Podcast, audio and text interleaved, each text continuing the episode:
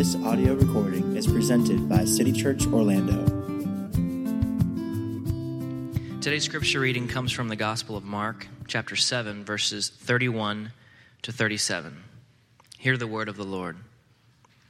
Then he returned from the region of Tyre and went through Sidon to the Sea of Galilee, in the region of the Decapolis. And they brought to him a man who was deaf and had a speech impediment, and they begged him to lay his hand on him. And taking him aside from the crowd privately, he put his fingers into his ears, and after spitting, touched his tongue. And looking up to heaven, he sighed and said to him, Ephphatha, that is, be opened. And his ears were opened, his tongue was released, and he spoke plainly. And Jesus charged them to tell no one. But the more he charged them, the more zealously they proclaimed it. And they were astonished beyond measure, saying, He has done all things well. He even makes the deaf hear and the mute speak. This is God's word. Thanks be to God. Please be seated.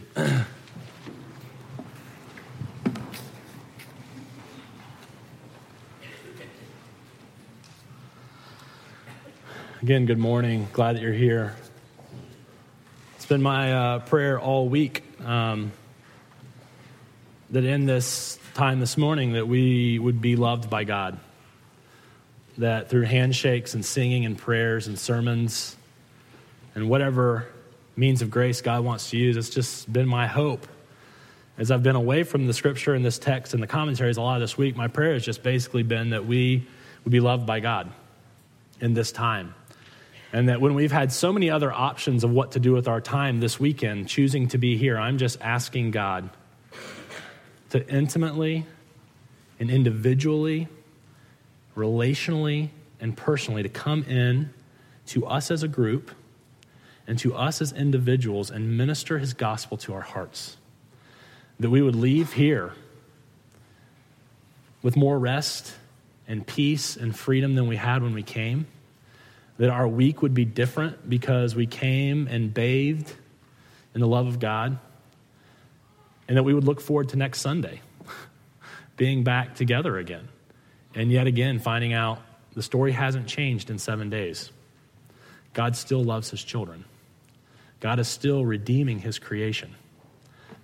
God is still proclaiming the message of him dying on the cross and through that proclamation and through his resurrection, he is taking our hands off of created things that will always fail us, and he is putting our arms around him, the one who will give us life and fulfillment. So I've got no real slick points this week, no great transitions. Hopefully, a few illustrations will pop into my head.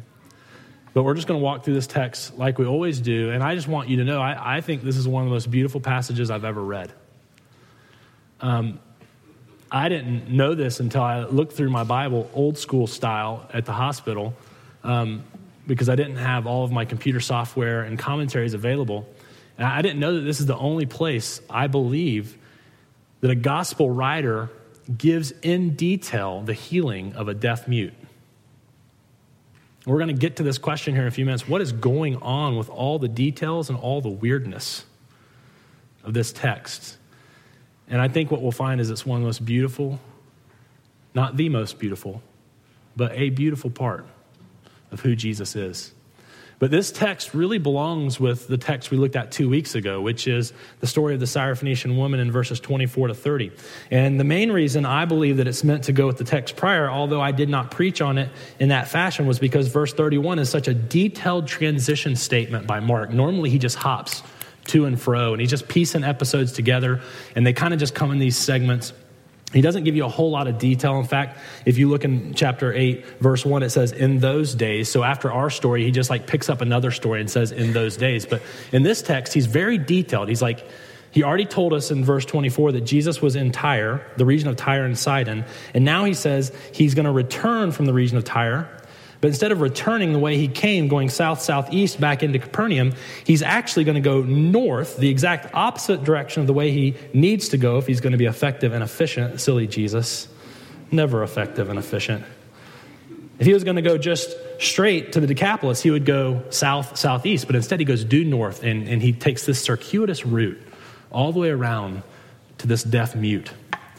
But not only do I think that these two go together and that Mark would like to see us look at them together, but I think they go together because thematically, so many things about the Syrophoenician woman and how Jesus handled her, how he gave her faith, how he drew that faith out of her, I think all, a lot of that is balanced out by how he handles the deaf mute and how he gives and draws out of him faith. And I, I think these two need to be balanced out for mature believers because sometimes Jesus treats us the way he treated the Syrophoenician woman last week, and sometimes he treats us the way he does the deaf mute this week.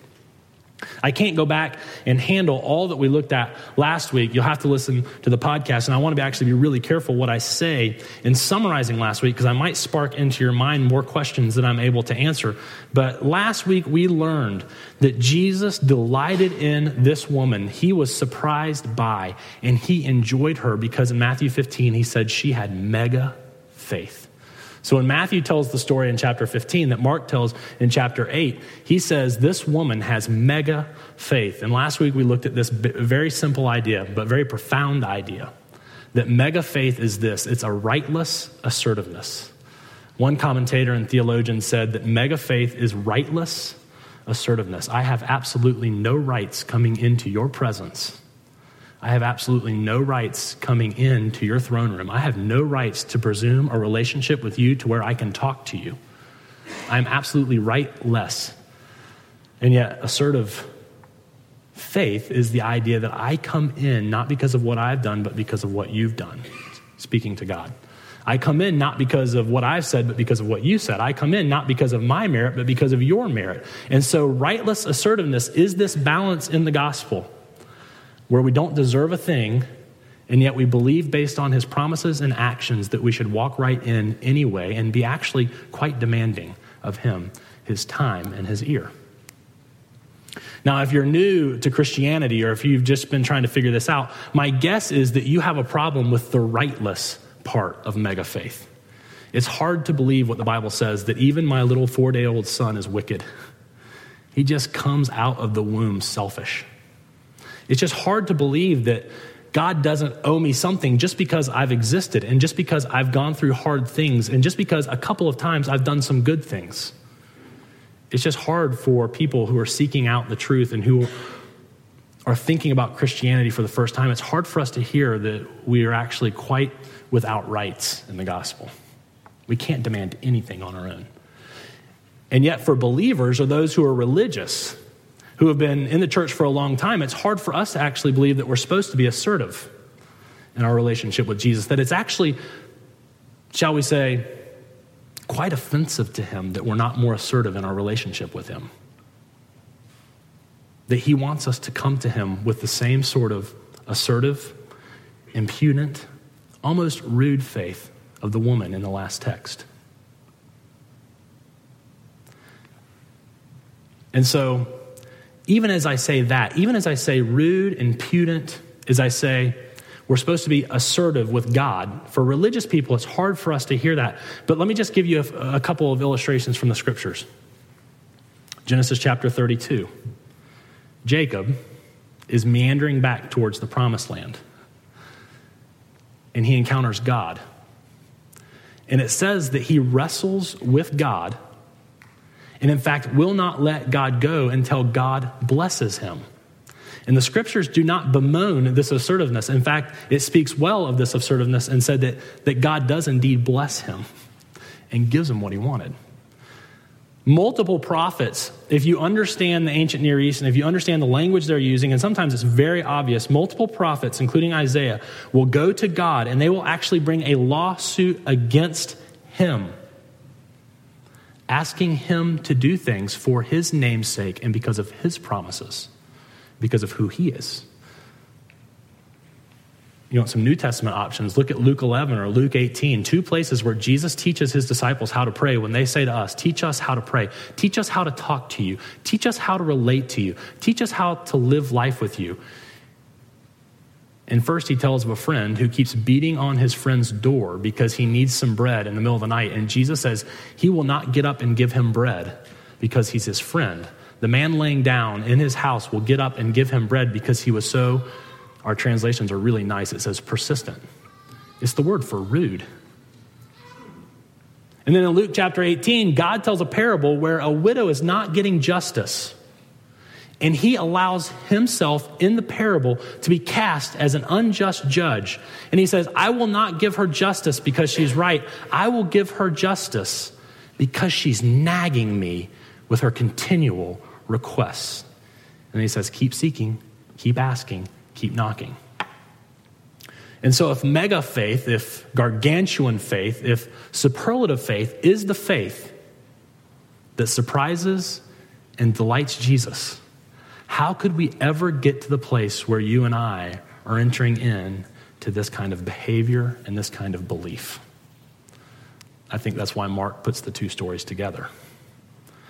Before we can enter in like the Syrophoenician with this boldness, we must first see how Jesus has come towards us so intimately that we will not begin to see how offensive it is to him that we don't enter into his presence more often, even after committing our belaboring and continual and besetting sins. He, we will not see the offense of not going into his throne room until we see the beauty, the distance, and the route he took to come to us first.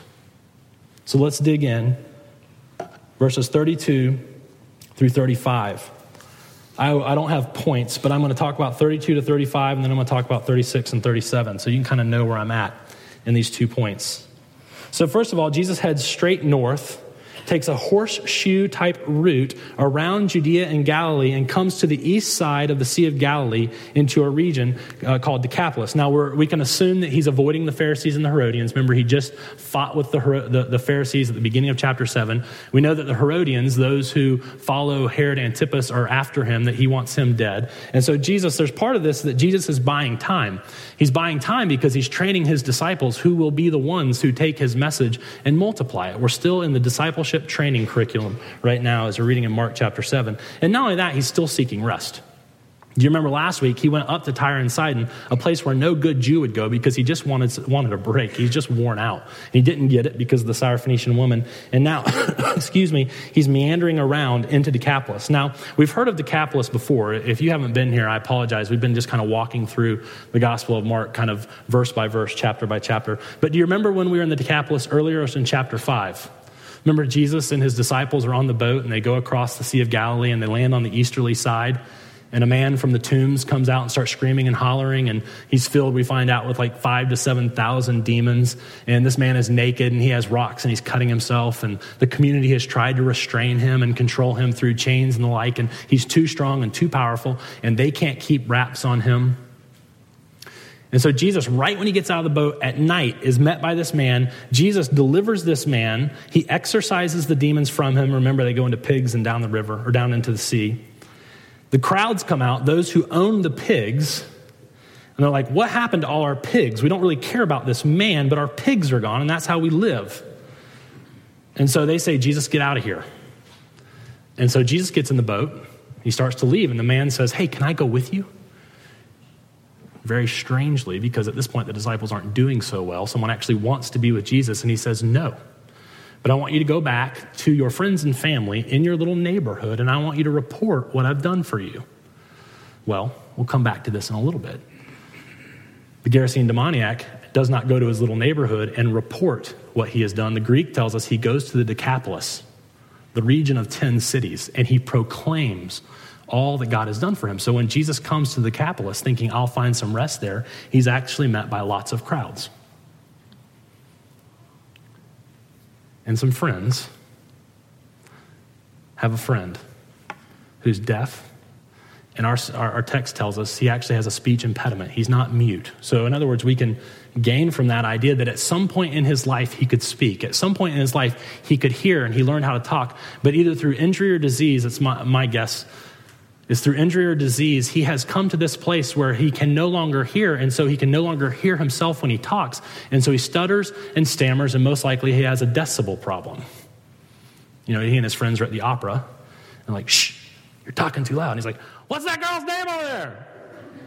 Except for he stutters and stammers. And so the friends are probably quite tired of this. And they're like, there's the healer. Let's get deaf mute guy to the healer, and let's see if he can do something about this. And I would just stop right here and ask you, Over and over and over in Mark, it just says he went through all of these regions and he was teaching and healing and he was exorcising demons. And why in the world does Mark stop and give all of these details? I mean, we have to, uh, we have to just believe it's because Jesus actually did these details. And that, that, that Peter, Simon Peter, who is the main reporter to Mark, Simon Peter must have told Mark all of these details. And so the question then comes not from Mark, but to Jesus. And the question is, why did Jesus do all these weird details? I mean, let's just think about it. I, I, I don't really um, know what you think about this. I, I, was stunned by this earlier this week, and I actually started asking myself these questions. And the first thing I realized is be thankful because we don't have the details of a healing of a deaf mute man anywhere else in Scripture. So be thankful. Be thankful because this story is not in Matthew or Luke. It's only one of three stories that are not in Matthew and Luke. And so the question becomes did he have to do this? Could, could he, he, he have just healed this man from a distance? Well, sure he could. He just did that to the Syrophoenician's daughter. Never even saw her little daughter. He exorcised the demon based on a conversation he has with a woman. Well, could he have healed this man based on his friend's request? Well, sure he could. Remember in chapter 2, the mob that cut, the faithful four that cut the hole out of the roof and lowered their friend down, and Jesus healed them based on their faith? Well, could he have healed this man without separating him from the crowd? Well, of course he could. In fact, the woman that had been bleeding for more than a decade, he brought her back into the crowd in order to be related to her. So, was Jesus teaching the disciples a healing ritual that later they would use? So, when Jesus is gone, they're extending his ministry. They must need to know that what you have to do is you have to poke them in the ears, you have to spit on their tongue, you have to say this word, and. Um, this, if you do all of these and your friends are over to the side with their fingers crossed, it's going to happen. Well, of course not. You read the book of Acts, and the only thing that matters is that they're healing in his name. It can't be that. What's up with all this weirdness? Let me give you a hint. Chapter 7, verses 1 2 through 23. He speaks technical, philosophical, religious Aramaic with religious leaders. He stepped into their language and spoke to them. Chapter 7, verses 24 through 30, he speaks in jargon, cultural lingo, and story, in Greek, I might add, not Aramaic, to a Syrophoenician woman. So turn the volume off on our movie and think about what is ailing this man and what Jesus is going to do with him. I have a friend who knows American Sign Language, and multiple jobs through the years that he has had has been using sign language. And one of the things that his friends would always do when around me is they're always tapping you. They're always tapping you on the shoulder, tapping you, grabbing your face. It's like, look at me. I need your attention here. We can't have all kinds of distractions. I need your attention.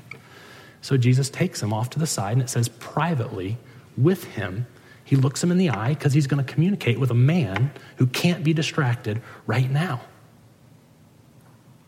And then he says, eh? Then he spits. Some theologians think he just spit. Some thinks he spit it on his hand and rubbed it on his tongue. I personally think he rubbed it on his tongue, although I wish I could say the previous, because that's a lot less weird. But the fact is, in chapter 8, we're going to come to a blind man that he's going to heal. He's going to, it says literally, he spit into his eyeballs.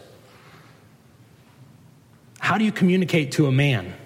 Something's going to come out of my mouth and go into your mouth so that you can speak plainly if he can't hear.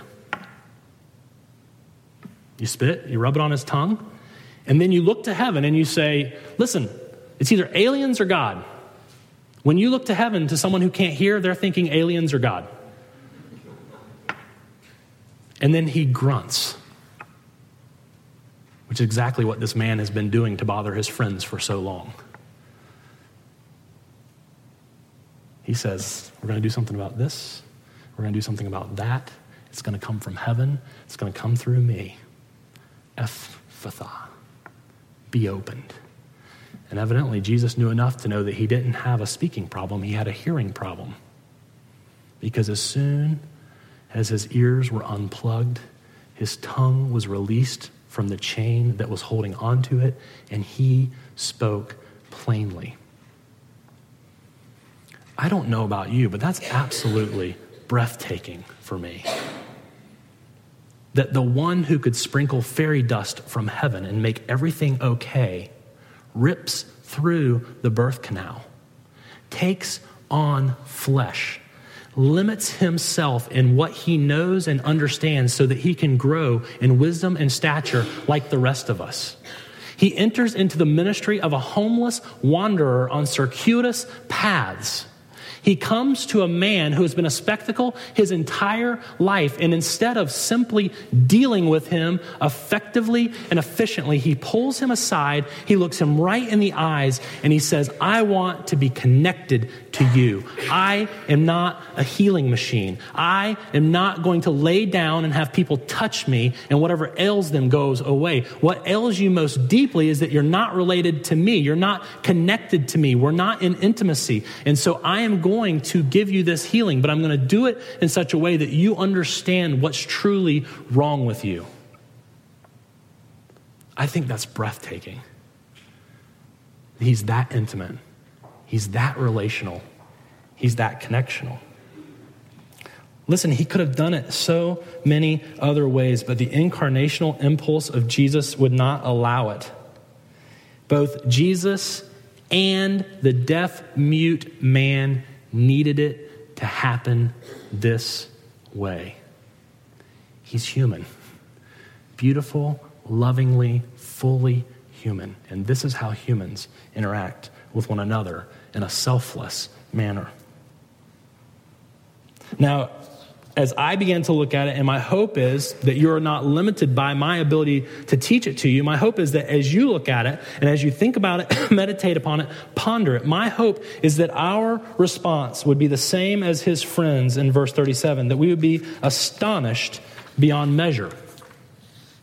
And so, if I had a point for the last point, I would call it silencio por favor the only language that I have studied so that I can actually speak the heart language, the culture language, the language of someone's parents with them. And I had a teacher who often said to me, Silencio, por favor. It means silence, please. For those of you less educated than me with my Spanish, totally joking. What is going on with this? Please be quiet. I mean, I know what you're thinking. You're saying, Ted, I'm glad you finally got to this. I'm, I'm glad you finally have a point about this because don't you remember, and I, this is what you're all thinking, I'm sure. Don't you remember back in chapter one and over and over and over, Jesus tells the demons to be quiet? Well, that's pertinent here, but it's not as pertinent as the other stories we've come across in Mark where Jesus tells human beings to be quiet. You're like, yeah, yeah, that's right. I remember in chapter one when Jesus heals the leper he says to him, I want you to go to the temple and do whatever the law asks of you, and I want you to be quiet about this. But the leper disobeys him and goes and proclaims freely what Jesus has done. And then you think, oh, yes, uh, Ted, I remember now. I remember chapter 5. You rattled my memory earlier. He tells this guy to go and report to his family and friends, and he disobeys Jesus and goes and proclaims it to 10 cities. We'll come back to that in a minute. You're like, oh, yes, and though we don't know what Jairus did with the command, I remember in chapter 5 when Jesus resurrected his daughter and pulled her out of sleep, he strictly charged him that no one should know this, and we, we don't know if they obeyed. So, Ted, what is, what is, what is going on here? What, what's going on with this secrecy? Why, why would Jesus keep telling people to be quiet? Well, I'd like to say that I waited till this week to handle it because Mark finally tells us why. But the truth is, that just now fig- I figured it out this week. But Mark does tell us why. Look at their sermon. This is what they're preaching. He has done, I'm reading in verse 37, he has done all things well. He even makes the deaf hear and the mute speak. Now, see, this is a conversation that they're having. He tells them, Do not tell anyone. They were astonished beyond measure and they disobeyed. And it says in verse 36 the more he told them, the more he charged them, the more he ordered them, do not speak of this. They more zealously proclaimed it. That word for proclaim is important to us. It's come up nine times so far in the book of Mark. Two times John the Baptist was proclaiming Jesus to come. Three times Jesus heals the God, Jesus proclaims the gospel of the kingdom. So we're at five. Two times the disciples were trained to go preach or proclaim or kerusso, and then finally they were sent on their mission. One time we heard a sermon from a disobedient man who was a leper. One time, we heard of a disobedient demoniac who proclaimed him in Decapolis. Instead of going, telling his friends in College Park, he got on Channel 9 and told all of Central Florida. And now they're preaching, and this is why Jesus is telling them to be quiet. Because when they get to the climax of their sermon, when they get to the, he even does this, when they get to the final nail in the coffin, when they get to that place where they're going to close the deal, what do they say? He heals people.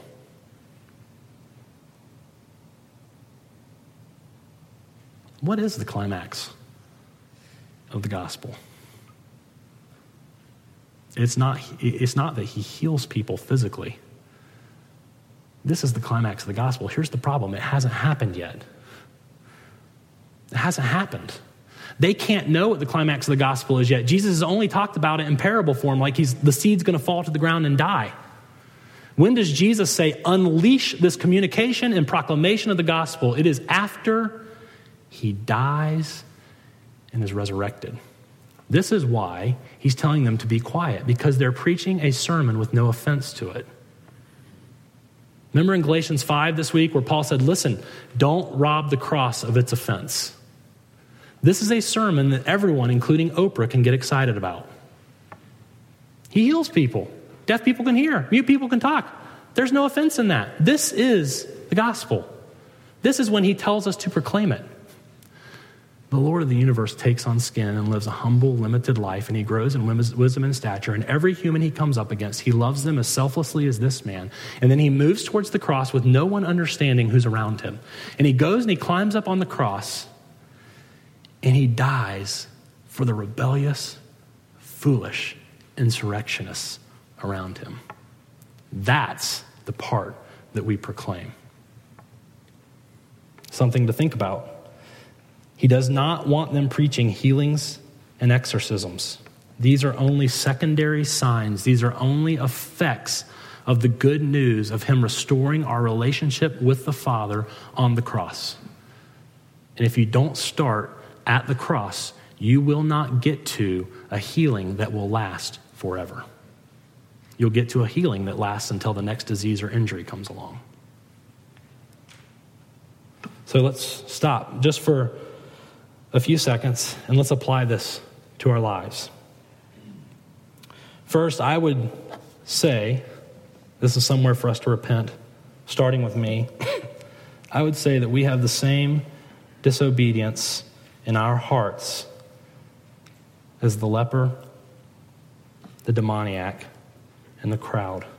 We have the same disobedience in our hearts, but it has a different expression. Instead of us talking about Jesus all the time and disobeying him when we talk about him, we don't talk about him when he has said, plant every gracious seed into any heart you possibly can.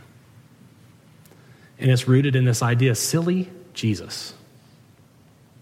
Don't you know any better? We don't want to be quiet about this healing. You could be famous. We could get all kinds of people to come hang out with you. You could be a human king and you could kick Rome out. You're just silly. Jesus, you're a sweet guy. And we appreciate how you emotionally connect to people. But listen, this whole don't proclaim it thing is just crazy. Same heart, different expression in me. Silly Jesus. Why would I mess up this business relationship by talking about the gospel? Why would I mess up this neighborhood relationship by talking about the gospel? Don't you want my business to go well, silly Jesus? Don't you want me to not have anxiety at night, silly Jesus? Don't you want my heart rate to stay down instead of talking about the gospel, which causes my heart rate to go up? Don't you want me to feel like I'm in control and comfortable all the time? Because when I start talking to people about you, I don't know the answers to the questions. I don't know what's going to happen next. I feel very much out of control, and I just don't like it. And you're just silly to tell me to look for every door of opportunity to proclaim your gospel. Somewhere in this place, I hope you can join me where we walk right into the throne room of grace and we repent, repent with rightless assertiveness. I have no right to be in here, but I am in here because Jesus died on the cross for me. And yet again, I'm going to come back to you and I'm going to tell you that I've been living out of line of your word. I've been living out of step with your spirit. I have not been doing what you told me to do. And I am here to confess and to hate and to beg you. I confess it. I hate it. I beg you, please change me. Please overcome me. Please overtake me. I will probably be back again tomorrow, but I'm here today without any rights, assertively begging you to do something about me. First point of application, just something for us to chew on. And then the second point is this you will not move into God's throne room with such repentance and faith, and you will not move out telling others about the gospel if you have not seen Him come to you personally, privately, and intimately to deal with what ails you. And so, my question is this Have you ever known this private love? Not conceptually in your head, but have you ever experienced Jesus? Taking a long, circuitous route towards you and pulling you aside from the masses and looking you dead in the eye and saying, I know what's wrong with you. I know your pain. I know your ostracization. I know the wounds that you have. I know the longings that are not met inside of you. I actually know them because I experienced them in my life. And I want you to know that what's wrong with you at the core of who you are is rebellion, guilt, and shame. And on the cross, I knew even that. And we're going to do something about this, and we're going to do something about that. And it's going to come from heaven, and it's going to go through me, and it's going to come to you. My fear, particularly in our denomination, we're Presbyterian if you didn't know. My fear is that we're a labor and delivery nurse who's never gone through labor and delivery. My fear is that we're wedding coordinators who've never stood at the end of a church and watched the groom walk down the aisle with eyes, excuse me, the other way around. Let me, don't let me lose this. We are that bride walking down the aisle, and the groom is standing right up here with, with tears in his eyes, loving us and saying, You're mine. I want you. I want to intimately care for you. I want you to know that everything that's wrong with you, I'm going to work in and through that, and I'm going to redeem you, and we will spend forever together. You will be with me. I will love you with an unceasing love that you cannot fathom. And my mercies and my love for, for you are new every single morning. And I wonder if we are the wedding coordinator in the back who has seen it a hundred times but never walked down the aisle and felt it. And I realized just by bringing this up, this could taunt many of us. This could mock many of us. This could dog many of us because we haven't. And not to the degree, and not to the extent, and not the number of times we'd like to know it. But Galatians 2:20 is just as true for Paul as it is for us. He, he says at the end of that verse that we use from City Bible reading this week and we use in our order of worship, he says, God, Jesus gave himself for me, and he died for me. I don't have much time, but I will give you two ideas. One idea, I'll make it one, from this text, and then a few ideas from Scripture and what I've seen in the lives of people who love Jesus and who have been loved well by Him, who have felt that love. I'll, I'll give you some ideas. First of all, another reason why I think this story goes with the previous one. Yet again, someone is feeling the redemptive love of Jesus because someone else believed for them. A little girl feels the redemptive love of Jesus because her mom has mega faith. A deaf mute has experienced Jesus because his gospel community thrust him into the presence of Jesus and begged Jesus to do something about it. You can't get to this place of intimate community with Jesus, this one on one intimacy, without the throngs around you believing it for you, with you, and in you. The Bible just doesn't know that story. Secondly, apart from the scriptures, James says very clearly draw near to God, and he will draw near to you. God has said in his word there are simple, sacrificial things that I want you to do in response to my love. And when you do them, I will communicate to you my love for you in something that goes beyond your head.